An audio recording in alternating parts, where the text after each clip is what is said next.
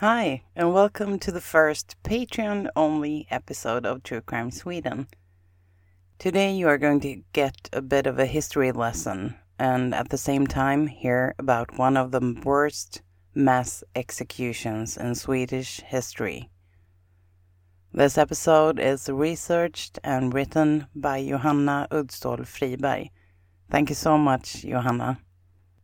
Not everyone knows that the Red Wedding in the George W. R. Martin's Game of Thrones is actually inspired by a real event, Stockholm's Blodbad, which translates to Stockholm Bloodbath.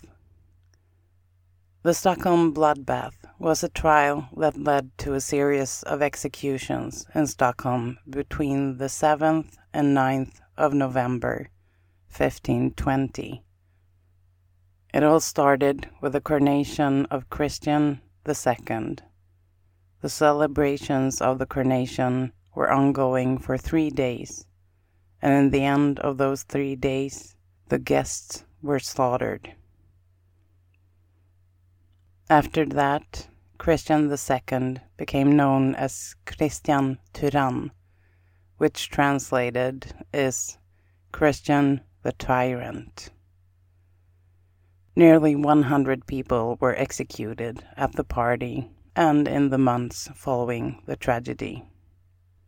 But in order to understand why this tragedy happened, we must go back to the year 1397 and what is known as the Kalmar Union.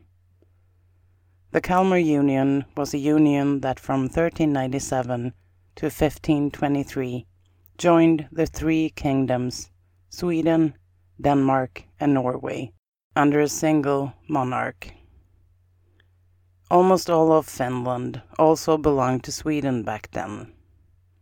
Legally, the countries remained separate sovereign states with their own regions, but with their domestic and foreign policies being directed by a common monarch. The union was not continuous during these 126 years it happened that a country region tried to separate from the rest of the Union, but all attempts failed until 1523. One main goal of the formation of the Kalmar Union was to block German expansion northward into the Baltic region. The main reason for its failure to survive was that perpetual struggle between the monarch, who wanted a strong union, and the Swedish and Danish nobility, which did not. Divergent interests, especially the Swedish nobility's dissatisfaction with the dominant role played by Denmark, gave rise to a conflict that would hamper the Union in several intervals from the 1430s until its definite breakup in 1523 when Gustav Vasa became King of Sweden. The Stockholm bloodbath in 1520 was the direct cause of the last uproar that finally set Sweden free. The tragedy started five years before the actual bloodbath, in the year 1515. The 80 year old Archbishop of Uppsala resigned and suggested a 26 year old nobleman, Gustav Trolle, to take over after him. Trolle traveled to Rome and was made Archbishop of Uppsala by the Pope Leo X. The Pope also gave him the fortress of Almarestäket in the county it belonged to. He was also given permission to host an army of 400 men to be able to protect the said fortress. Basically, what the Pope did was to make sure Gustav Trolle could stay independent from the Swedish regent government with the right of his status within the Catholic Church. When the 26 year old Trolle came back to Sweden in September 1515 to claim his land, he found that the Swedish regent Sten Sture the Younger had revoked all of his rights to the county of Almarestäket. No matter what the Catholic Church had stated, Trolle tried to argue that his fortress had been part of the Archbishop's gig forever and that Sten Sture couldn't just come and take it from him. He didn't have any luck in getting through to Sten Sture, though, who was a skilled politician and despised the Pope for meddling with property that was definitely Swedish and not belonging to the Catholic Church. Sten Sture the Younger was born in 1493 as the son of Regent Svante Nilsson. At the death of his father, young Sten was only 18 years old. High Councillor Erik Trolle was thought of as a better choice to replace the old regent, and the council elected Erik instead of Sten Sture. Erik was very supportive of the Kalmar Union. And you guessed it, Erik Trolle was the father of Gustav Trolle However, young Sten did not accept Erik as a regent, and he used the castles and troops given to him by his late father to make a blow against the state. After Sten promised to support the union, the High Council of Sweden accepted him as a regent instead of Trolle. All of this was just an act, though. Sten Sture never had any intentions of ever collaborating with the Danes. He had grown very tired of Swedish tax money being spent on Danish welfare, and he wanted Sweden to become independent. When Gustav Trolle learned that Sten Sture had taken his property, Almarestäket, he started rallying troops and cannons to take his fortress back from him. Sten Sture then claimed that Gustav Trolle had not sworn allegiance to the Swedish regent or council, so his loyalty must be with someone else. And this someone was probably Danish king Christian II, which would make Gustav a traitor. In 1517, the two arch enemies, Sture and Trolle, were still not in agreement and Sture burned the fortress of Almarestäket to the ground, thus leaving nothing for Trolle to own. He also filed a claim to have Trolle convicted for high treason. By the end of 1518, Gustav Trolle was forced to surrender and hand himself over to the authorities. He was arrested and taken to Västerås Castle, and shortly thereafter had to resign as Archbishop. The arrest of Gustav Trolle made the Archbishop of Lund super angry, so he proclaimed Sten Sture and his men no longer welcome to the Catholic Church. The Pope was also heavily involved and he tried his best to support the Archbishop of Lund and the Archbishop of Odense, Denmark, in their efforts to have Gustav released from prison. King Christian II of Denmark got involved to try to force Sten Sture and Sweden to submission in 1520. He came with an army of 6,000 Danish knights, French, German, and Scottish mercenaries. Sten Sture and Christian met in the Battle of Bogesund, but at an early stage, a cannonball ricocheted off the ice, hitting Sten Sture in the leg and killing his horse. Deprived of their leadership, Sture's forces of mostly armed peasants fell into disarray and fled. Sture himself retreated towards Stockholm but died of his wounds on the ice of Lake Mälaren on February 5th at the age of 27. After that, Christian's army of mercenaries proceeded to the capital of Sweden, Stockholm. In May, the Danish fleet arrived and Stockholm was attacked from both land and sea. Lady Christina, the wife of late Sten Sture, resisted for five months, and in the beginning of fall, the tide of war started to turn in Christina's favor.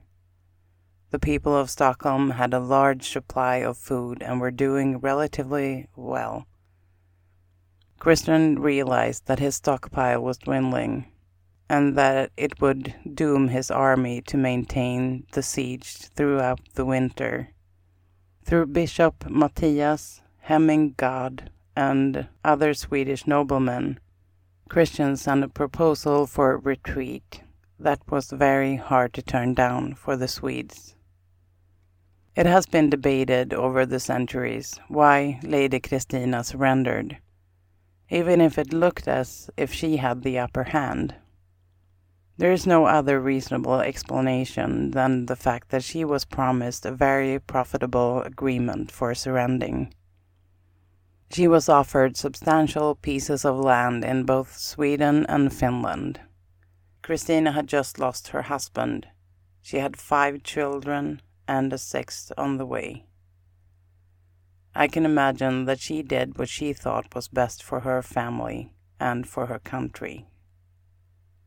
When Lady Christina finally said she was willing to give up, the senators of the council also agreed to support Christian on condition that he gave a full amnesty for past actions and a guarantee that Sweden should be ruled according to Swedish laws and customs. Christian II was now the King of Sweden.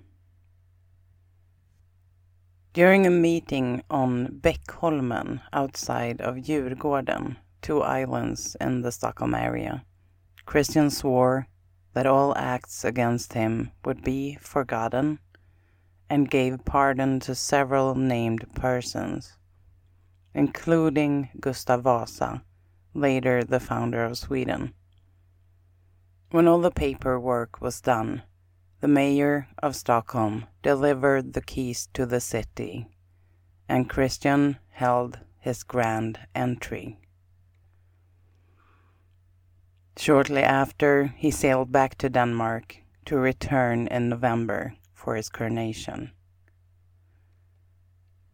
On November 4th, Christian was anointed by Gustavus Trolle in Storkyrkan Cathedral and took the usual oath to rule the kingdom. A huge party was held for the next three days. All the noblemen and important people of the Swedish kingdom were invited.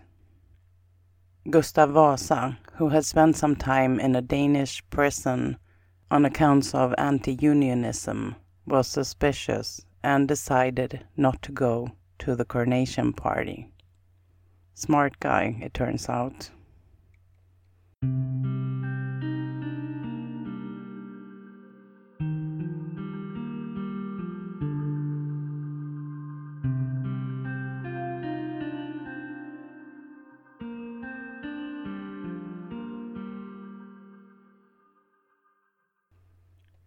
Three days later, the events of the Stockholm bloodbath began to unfold. At dusk on November 8th, Danish soldiers suddenly entered the great hall of the royal palace and took all the noble guests as prisoners.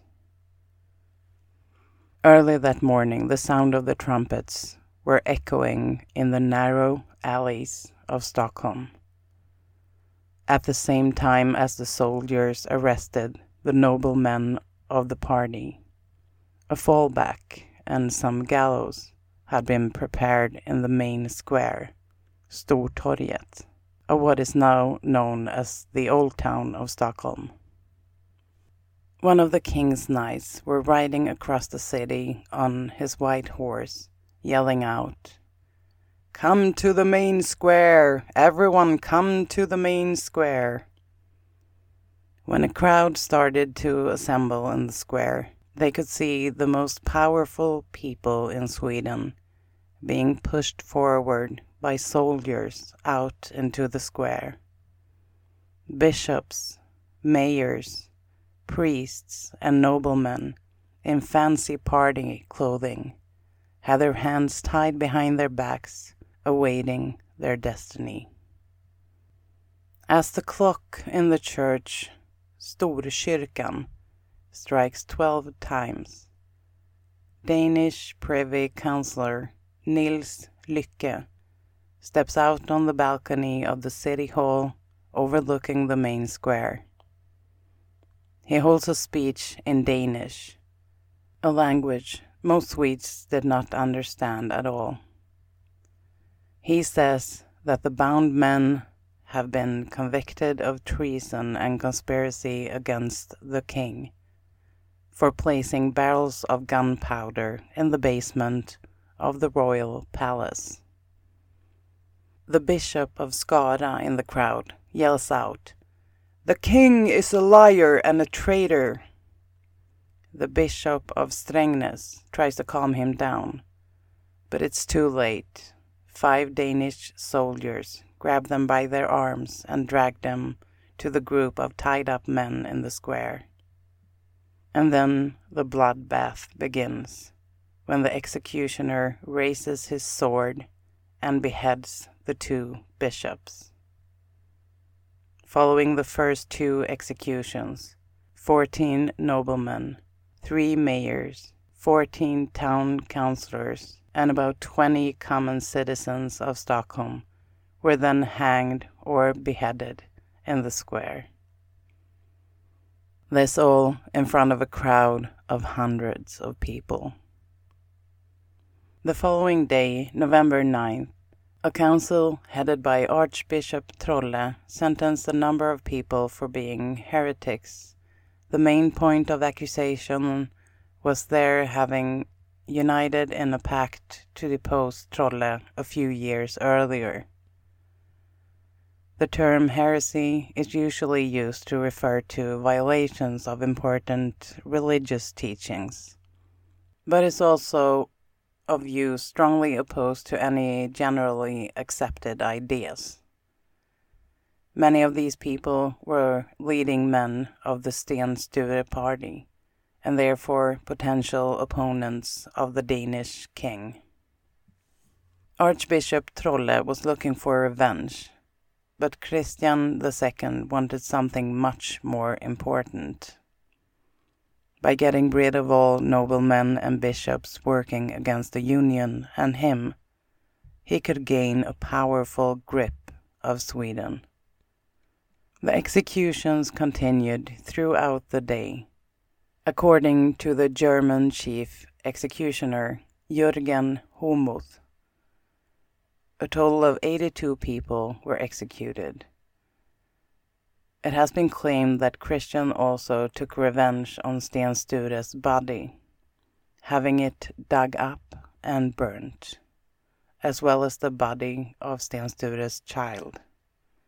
Sture's widow, Lady Christina, and many other noble women were taken as prisoners to Denmark. Christian justified the massacre in a proclamation to the Swedish people as a measure necessary to avoid a ban from the Pope. But when apologizing to the Pope for the decapitation of the bishops, he blamed his troops for performing unauthorized acts of vengeance. If the intention behind the executions had been to frighten the anti Unionists' party into submission, it proved to be very counterproductive Gustav Vasa was the son of Erik Johansson, one of the victims of the executions. Vasa, upon hearing of the massacre, traveled north to the province of Dalarna to seek support for a new revolt. The population, informed of what had happened, rallied to his side. they were ultimately able to defeat Christians' forces in the Swedish War of Liberation, which lasted between 1521 and 1523. The massacre became the catalyst that permanently separated Sweden from Denmark. The Stockholm bloodbath advanced a lengthy hostility towards Danes in Sweden and from then on, the two nations were almost continuously hostile towards each other. These hostilities developing into a struggle for power over the Scandinavian and North German area lasted for nearly 300 years.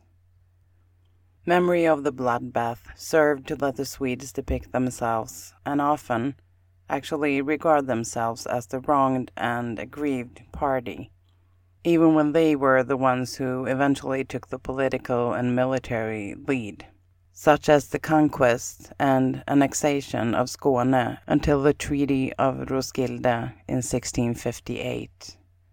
Skåne is now the most southern province in Sweden. As I said, the events of the bloodbath earned Christian II the nickname Christian Tyrann, Christian the Tyrant, here in Sweden, which he retains until this present day. It is a common misconception in Sweden that King Christian II, contrarily, was called Christian den Gode, Christian the Good, in Denmark.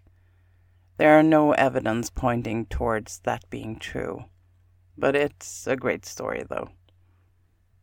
Another interesting fact about the Stockholm bloodbath is that there is a building on the big square called Skanska Huset, or the Skanska House. That was built in 1650, about 130 years after the bloodbath. That house has cubic white stones around all the windows, but the house itself is in a reddish color. If you count the stones, there are 94 stones in total. That is how many people lost their lives in the Stockholm bloodbath. There is no proof that the stones represent the lives lost, but a lot of people like to think so. I remember being told this story about that house and that the stones represented each head that rolled over that square at that time. I was in third grade at the time and we visited with school. I can still not walk across that square without looking up at that house and think about all the people who were killed back then. So, at least for me, it makes me remember our terrible history. Thank you so much for listening, and thank you so much for being a patron and supporting True Crime Sweden. I really appreciate it a lot. Thank you. Goodbye. Hej då.